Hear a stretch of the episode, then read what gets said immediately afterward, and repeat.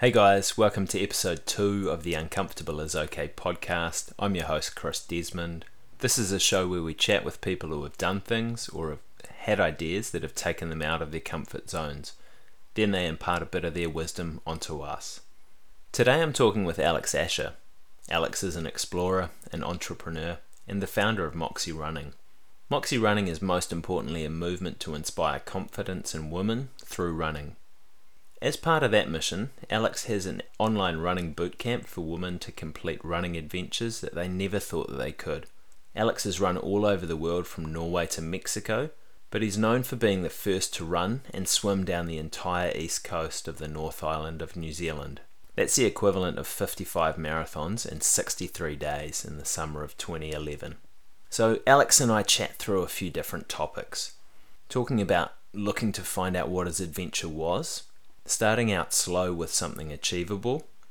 We also talk about the importance of doing things that scare you because you're capable of so much more than you realize. Talking about overcoming adversity, coming up against barriers, reassessing, and finding new ways to do things. Also, talking about the importance of what you do isn't just for yourself, your actions can have big effects on all of those people around you and being aware of your inner voice and when it isn't talking in your best interests. Now, with the interview, we had a few technical difficulties uh, recording this one, so I want to give a big thanks to Alex for carrying this conversation. So, with that out of the way, enjoy our chat.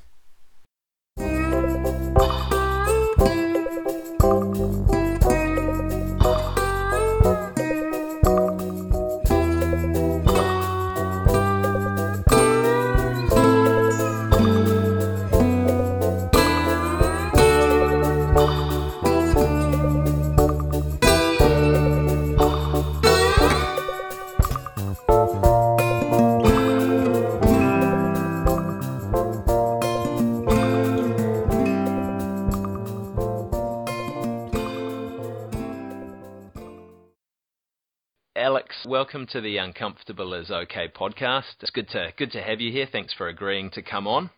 So, first of all, I'd like to ask you, you you ran the entire east coast of New Zealand.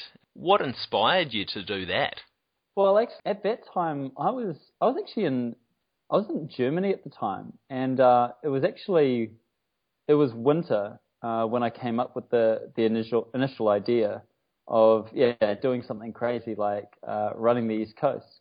But initially, I was it was it was actually freezing outside, and it was just white. You know, it just had those dead clouds, and you know the snow was lying on the ground. But I was actually traveling at 200 kilometers at that stage. I was uh, driving down the autobahn in, in Germany, and you know while it just had this this heaviness, I was just feeling like I was I was really stuck.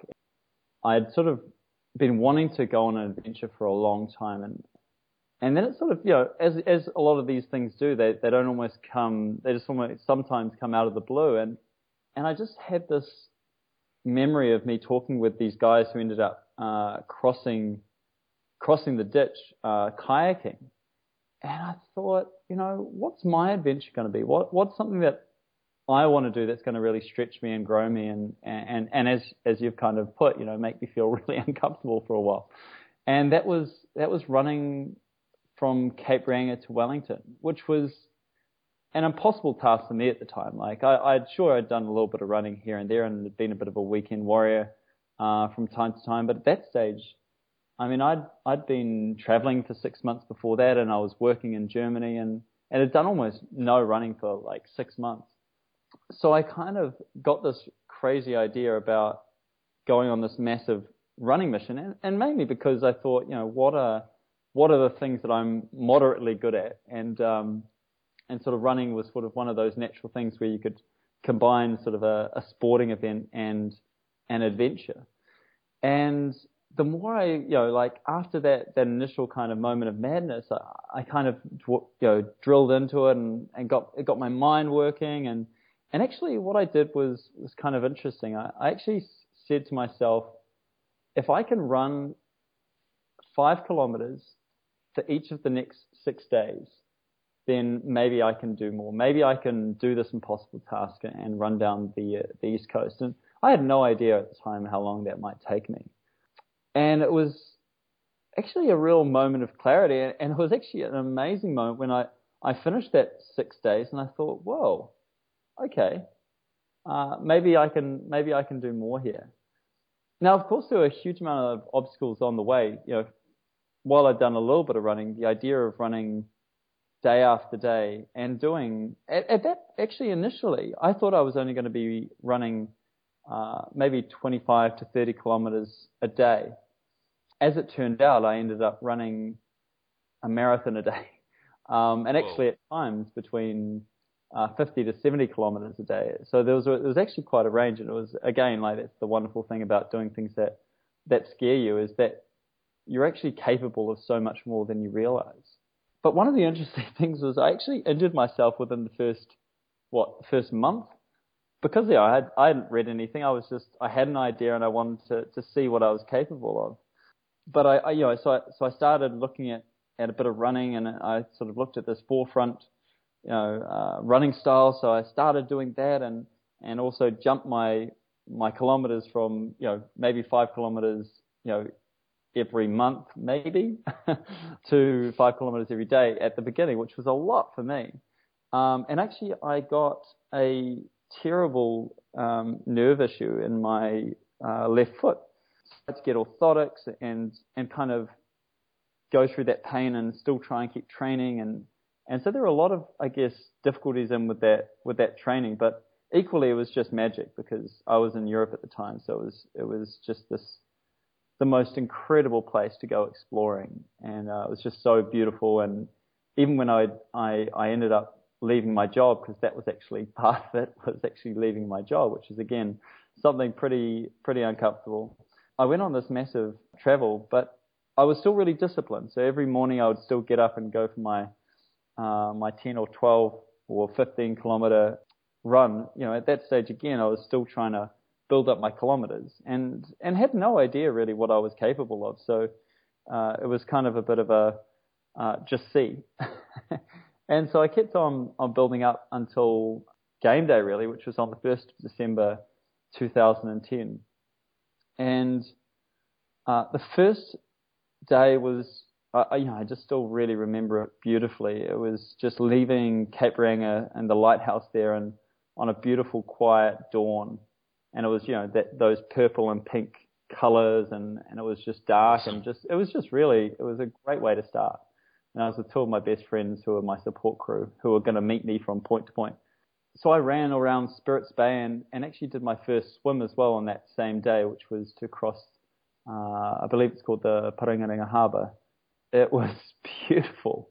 And again, so, so everything sort of at that start was just exciting. It was beautiful and, um, I was on this incredible adventure and, and had no idea really what I was, what I was really going to be able to, to do. And I think at that stage I was probably aiming to do maybe like 30 to 35 kilometers, maybe, you know, and just sort of was going to see how I went. Um, and the first two weeks was, I just got better and better. And so I immediately started getting into that, you know, that 40 to 42 kilometer sort of distance. And then two weeks in, and it was interesting. It was, and I'll say why it's interesting later, but it was, I just started getting this, this pain in the bottom half of my leg and I was like, oh, okay, I'll just keep on moving. But within within a day, I'd gone from running, you know, strong and and just going for it, to just hobbling, and I could hardly move because I'd actually, as it turned out, badly hurt the front of my, basically my shin, or, and all the muscles in there. And so what I realized is it actually really hurt my anterior tibialis, and and uh, I had no idea what that was at the time. Of course, I was just in pain and it was red and puffy and I was like, oh dear, there's something wrong here. But you know, I'll just keep on charging through. One of the low points was actually I was trying to hobble up this relatively moderate hill um, just around Whangarei, which is where I'd got to within that um, that initial two weeks. This elderly couple was just browsing, I think, looking at houses, and they passed me on the hill, and I was just like, oh god, this is really not good and I rung my. Actually, I had I still had to swim, so I, I swam Whangarei Harbour that day.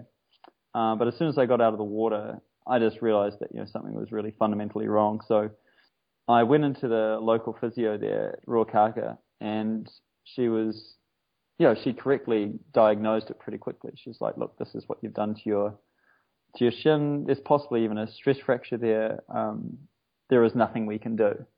And I was just in shock, you know, because I'd spent a year organizing this massive run and then have somebody suddenly trying to basically tear it down and just say, no, there's really, there's nothing you can do. And of course, at that stage, you know, I was desperate to try anything to actually get it better. But yeah, she just really laid it how it was, and I was just distraught. I had no idea what I was going to do. I thought, look, I'll, I'll at least stay here for a couple of days and just see if I can rest it off.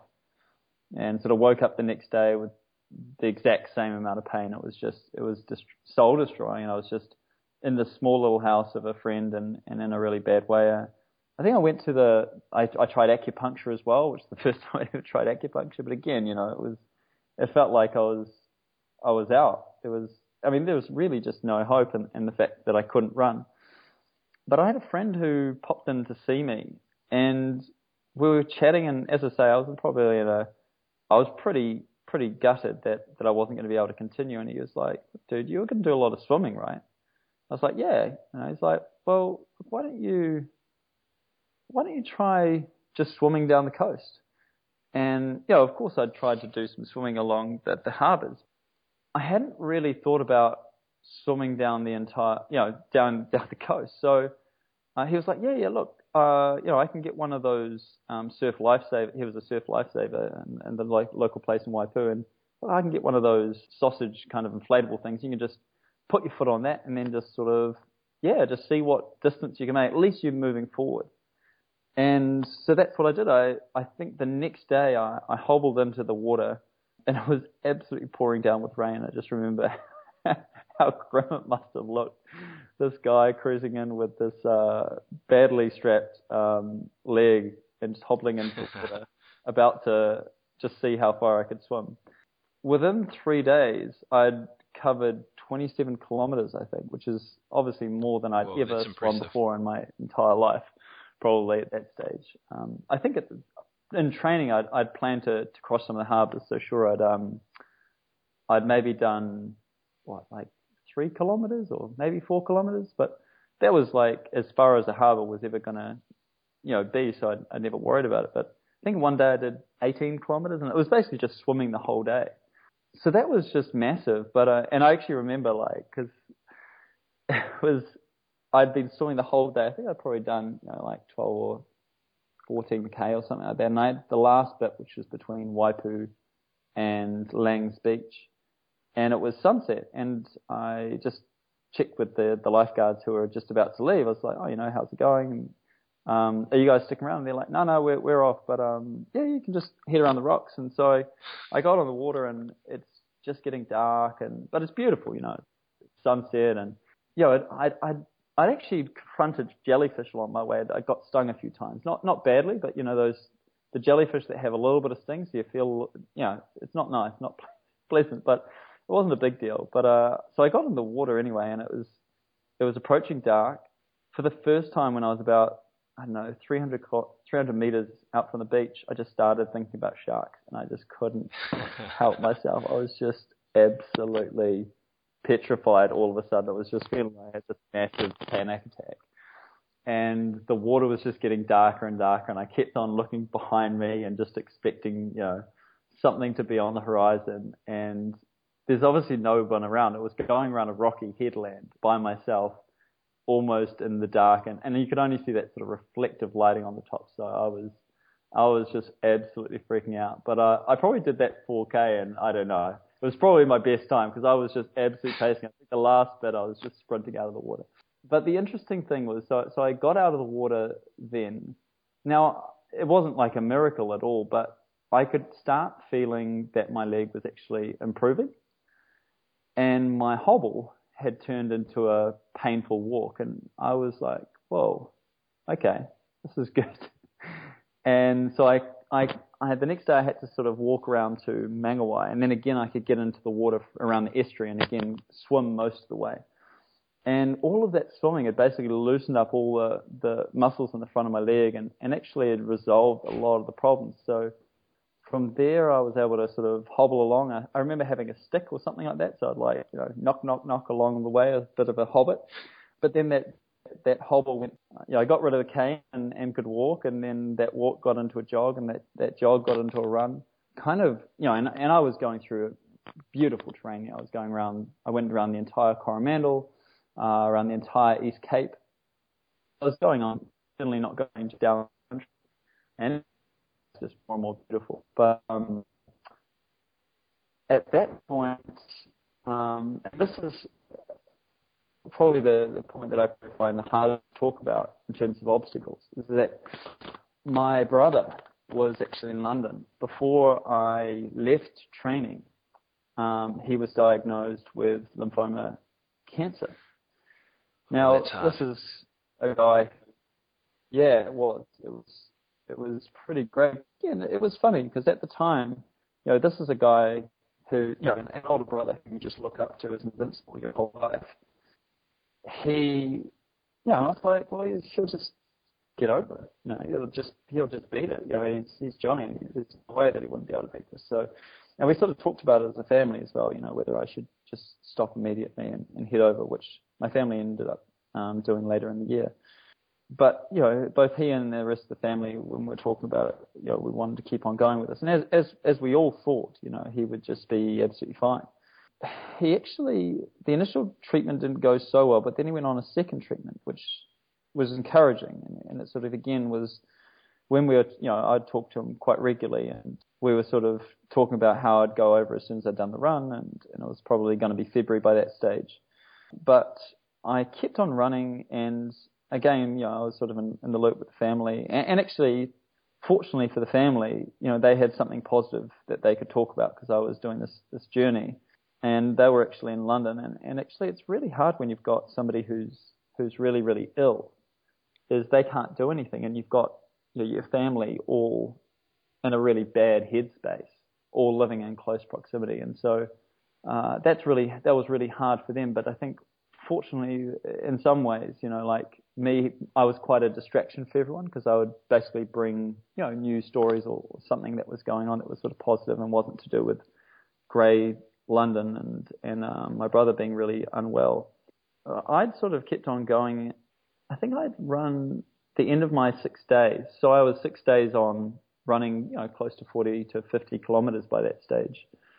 Uh, I think it was a place called River Riverdale, um, just down in southern southern Hawke's Bay. And my dad gives me a call. He gave me the news I'd just never thought would ever, just couldn't even imagine in my life. But um, he said that um, my brother's diagnosis had gone from, you know, optimistic to to terminal.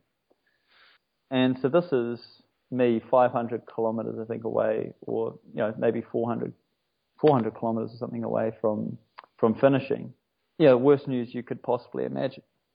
The the, the diagnosis was not just ter- terminal, but so they were actually going to come home immediately. So they were um, going to get on a flight as soon as they could, and then fly back to New Zealand within a couple of days. So I had to figure out what I was going to do. Of course, when you hear something like that, that wasn't just a, oh, you know, Johnny's just always going to beat it because he's Johnny. You know, that was a point where I was like, what, you know, what do I do? And the only way really to do was, was actually to finish, but to finish in a bloody hurry. So yeah. I ended up flagging my rest day and marching on forward. I think I'd already done my sort of 42 kilometers or something that day, and I think I did another 30 in the evening. I think it probably did you know 60 or 70 kilometers that day. And I pretty much just had to charge it because I thought if I planned it right, then I could actually finish the day after they arrived. Like so, so that was my goal, and so I just absolutely motored all the way down the Wairarapa, um, right right around the co- um, the bottom of that uh, peninsula in Ngawi and, and all of that area in, in, in Wellington, and uh, finished up in Wellington, I think on the first or third of, of February in 2011, and then um, my family were there. So my my my mum, my dad, and my sister had all come down to see me because they'd just arrived that night before from London, and then we flew all up to to spend the last couple of weeks with my brother, and that was and so that was a really you know a bit of a, a really sad end to also what was a, a dramatic expedition and an adventure. So yeah, it was it was a pretty incredible way to finish something that was uh, also something really really positive. So yeah, I was sort of I guess a little bit caught between something really positive happening and something really um, really sad happening. It is. It sounds like a, a really difficult situation. Thanks for thanks for sharing that, Alex. Absolutely. And did you did you have a chance to have a chat with your brother about finishing the the length of the North Island? Yeah, I mean, what I mean, he was couldn't have been more supportive the whole way through. I mean, that's what Johnny was like. It's just this, and actually, his finest moments as a human being was in those three weeks. Like, I've never seen a man that's so strong and so humble and just determined in my life. It's just amazing. So, um, no, so he was. We, we talked about it, and again, I think again it sort of became quite apparent that that was actually really important for, for him and the family. Not that I just finished, but also I think just having something that was a really positive thing that everyone sort of could could kind of gravitate around. So yeah, no, I definitely. I mean, I had three beautiful weeks with him before he passed on. I even got married in that time. So it was yeah, it was a, it was a powerful and, and meaningful time. But again, I, I think I was proudest to to be able to finish that and, and certainly finish that before before he passed on. So yeah. Alex, um, I'm going to change tack a little bit here. I know that you, you also spent a little bit of time in Chile as well. Can you t- tell us about that? Sure. So basically, after I finished the run, and actually the run was always going to be just a, a one off at that time, the real adventure was going to start by creating a business that I'd been working on for a long time. So the first two years, actually, I'd sort of had a number of different ideas, and, and I'd really tried to, to pull them off the ground as a startup. But at, and during that time, I had started uh, my own fitness boot camp, and I'd been doing that down the road. And that's sort of what gave me an idea, which was around how can I how can I coach my clients and really support my clients when I'm not with them. That started off what will be, I guess, the seed for Moxie Running, which is what I what I'm currently uh, working on. And so I was looking around for how I was going to do this, and I'd come across this program called Startup Chile, which was uh, pretty unusual since I'd actually spent my fifth year at university over in Chile on exchange. Um, so I heard about this program called Startup Chile, and they were Chile was wanting to diversify itself from mining, so it was trying to create an innovation hub of South America, and so they wanted to actually invite people from around the world that had startup ideas to launch those ideas in Chile, not in like a fixed or permanent way, but you know, basically there was a, a 40,000 US grant um, that they were going to provide if I came over and spent six months with them. So I was like, well, that's like the best deal ever. So I applied with the idea, headed over. And so that was focusing purely on, I guess, getting the initials, the initial project off the ground, uh, which wasn't easy as well. You know, obviously there were some some disadvantages from moving, you know, across the, the world to, to go to Chile to do it. But equally, just with any business, you know, there's a lot you need to do, and and also, you know, you make a lot of mistakes.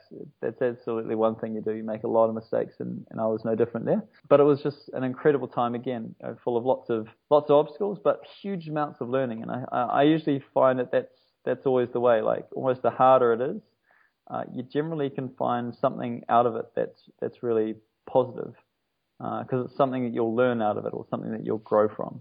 And that's certainly one thing I believe. Definitely, those obstacles are always a good challenge, and we learn a lot of a lot of interesting things about ourselves and about what we do from them. Yeah, absolutely. Look at any good story. Look at any of the heroes that we that we admire. They all have serious adversity that they have to overcome. It's something that even still, while adversity, just like it should anyone, you know, like it's a natural thing to be scared of it. Uh, it's really important to to remember that we we admire adversity and, and we always tend to find our best selves when we're actually exposed to it. So I definitely agree with that. So, Alec, can you tell me about a time that you failed and, and what you learnt from that? I think that's a good way to go on from, from what you've just talked about there. Sure. yeah, I failed a lot. I failed a lot. Um, my first two years uh, trying to start a business, I think I failed the whole time, but I learned a ton from it. So I'd, I'd actually quit my job, not only for this, for this run, that was going to be the first adventure. The second adventure was to, to start a business. And in those first two years, I think I had, you know, the, and I, and I had this idea. I was like, ah, oh, you know, I'm going to quit my job and it's going to be awesome. Within six months, it was quite clear. Not only did I not have a business, but it was going to be completely unviable, and there was not really any way that I could kind of pursue with it. And even subsequently, you know, I've had plenty of other experiences where I've been really confronted with, with failure, and, and it, it's still it's still hard. And and with my current business, there are still aspects of things that I, I get wrong. There are aspects of my character or my the qualities of my character that I doubt on occasion, and I need to constantly affirm that I have what it takes to be successful. So I think with all of these failures that I've had, uh, as I say, uh, I'm no I've had an, I've had a, I had a lot of failures with with business.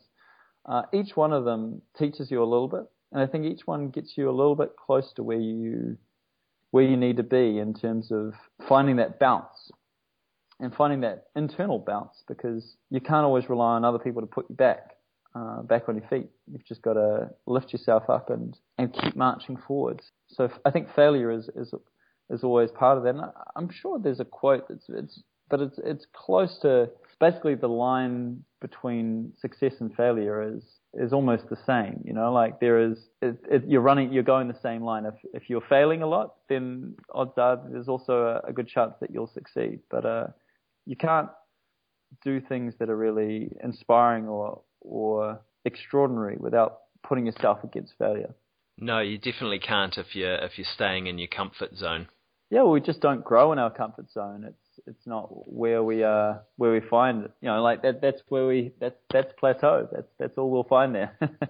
more and more plateaus. So we have to expose ourselves to failure and and the upside of that, which is which is growth. Definitely. Now, Alex, what was the last thing that you did that made you feel uncomfortable? To be fair, I'm constantly uncomfortable uh, in business. And actually, one of the, the terms that they, they often say is, you know, get comfortable being uncomfortable.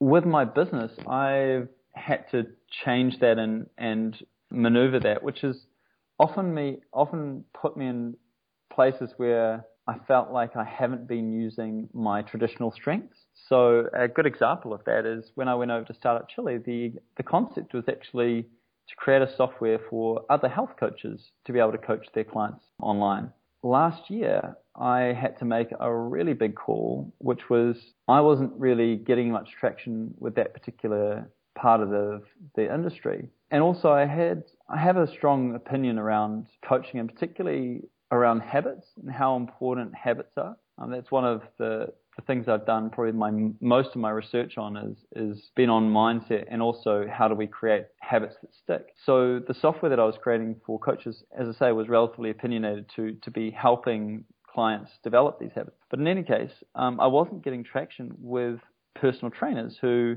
uh, maybe didn't think like me, but also there wasn't a strong need for them to go online. I, I think probably time will push more and more trainers towards creating more online solutions because I think people are really time poor and they can't always get to a physical location. So I think time will come up with that. But I, I had to make a call to go from a B2B business, so business to business, selling a software to personal trainers, which was my, which had become my comfort zone, to going really outside my comfort zone, which was putting myself in front of people for the first time and going direct to consumers or to customers and not just be looking at general fitness, but using running as, as my channel because that's something I've found, and as you can tell by the, the story I was I was mentioning before, you know, like running is just this incredible activity.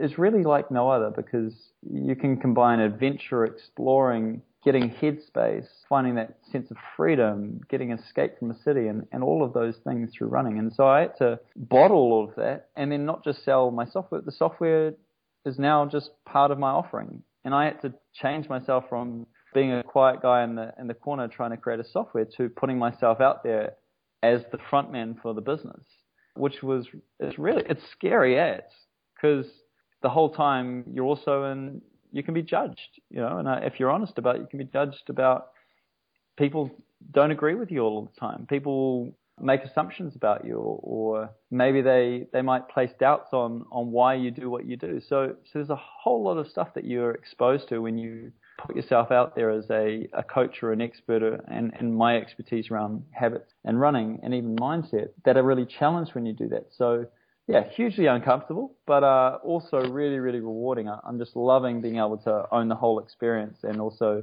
be so connected with with customers that I can help. So here I am. Awesome. That that's fantastic, and it's really it can be really hard to silence that negative uh, inner voice that you have when people when you're getting feedback that isn't always the best, and when you're continually questioning yourself.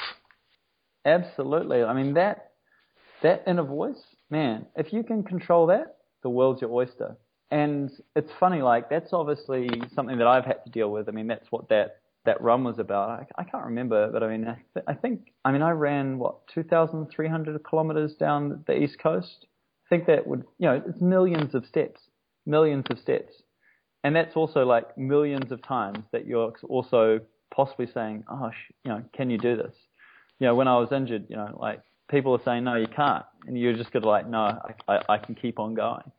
And with this business, the same thing. You know, it's just you're constantly that that that inner voice doesn't stop even even as you go forward. You just get better at dealing with that. So uh, that's certainly something I found. And again, when it comes to running, that's what I love about it. Is it's it's more about mindset than anything. It's that whole time you're just you're having to confront that inner demon and win.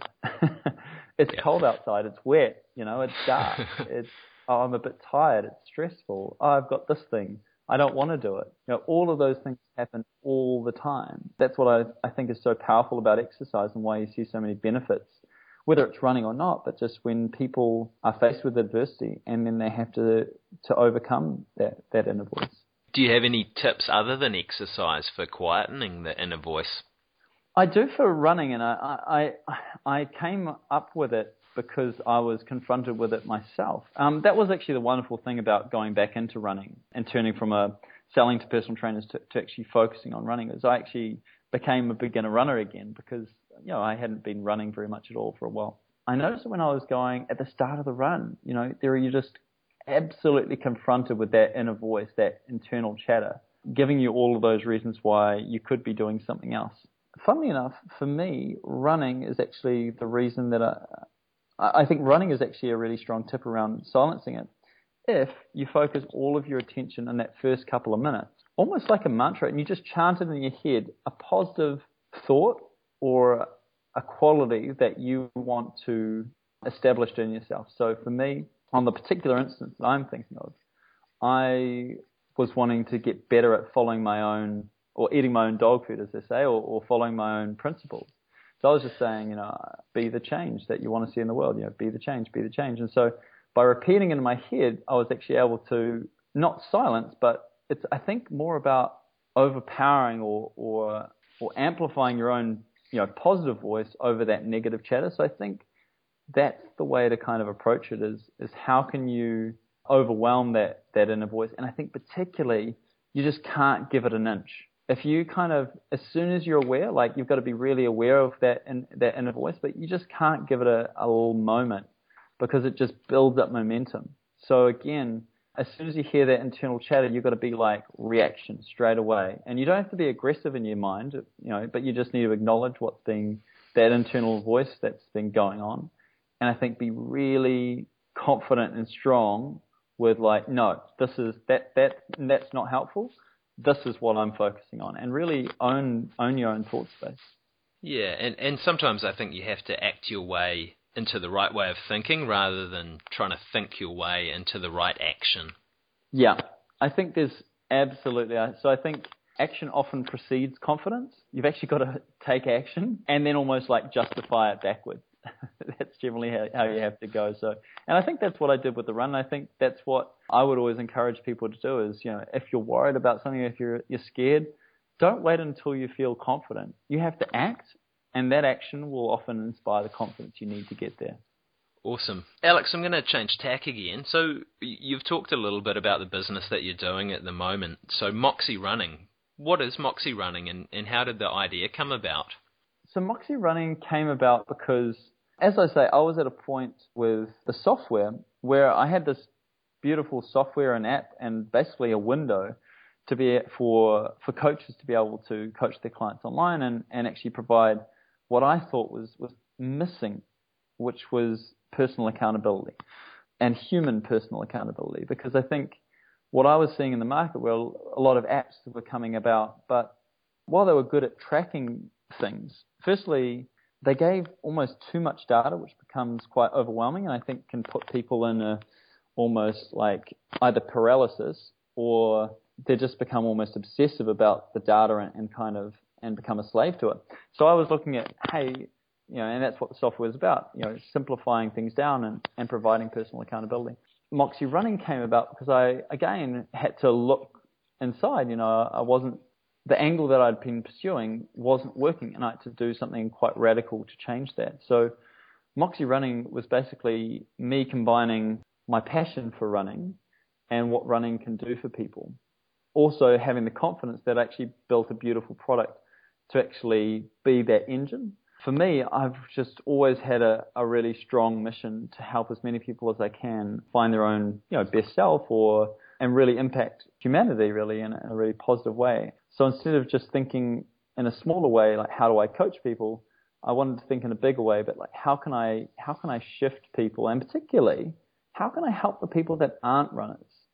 How can I help the people that are at the start of their journey? Because those are the people that need the most help, not not the people that are, I guess, you know, running day to day and being able to track their progress and seeing if they're getting their personal best. I think running allows you to get your personal best in terms of it. It's a really personal thing, but it's it's it's got to be accessible. And, and so I I saw a really big opportunity to help, particularly women who, again, I, I really noticed had a massive, or much more obvious and significant confidence gap to really use running as a way of building and, and, and squeezing that, that confidence gap so that they can actually achieve a lot more in other parts of their lives. And uh, if I'm when I'm talking about Moxie running, I often say, you know, my mission is is about inspiring women to achieve and complete running adventures they never thought they could. So it really sort of fits in uh, with my my passion, uh, my product, and my experience, uh, and that's how Moxie running began. Awesome. And where do you want to go with Moxie running? Look, there are there are millions of particularly women out there that wanting to make a change in their lifestyle and they don't know how to start or or how to go about it. I think running is again one of those amazing things because you can have I mean many of your audience would have have seen or, or heard of different events around the place, but you know, you get tens of thousands of people or even just, you know, 50 people but they turn up to a running event and it's an event for them.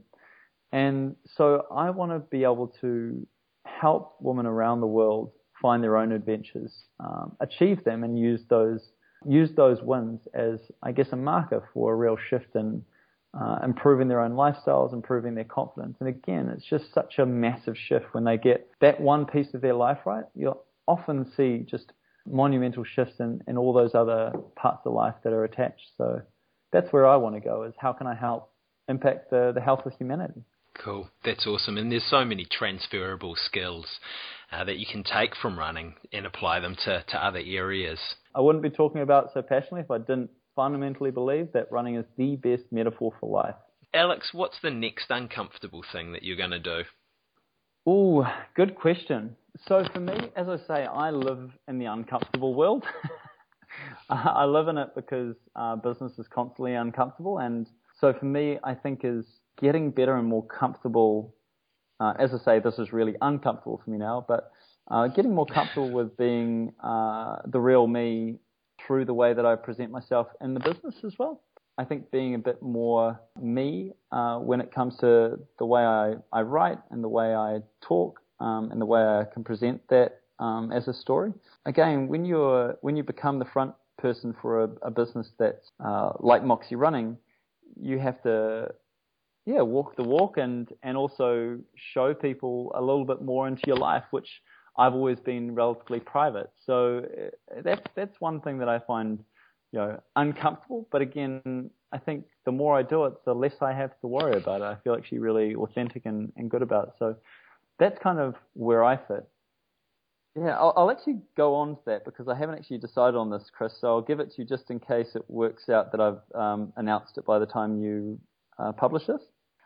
Yeah. Um, so the next uncomfortable decision I have to make is, am I going to make the return trip back?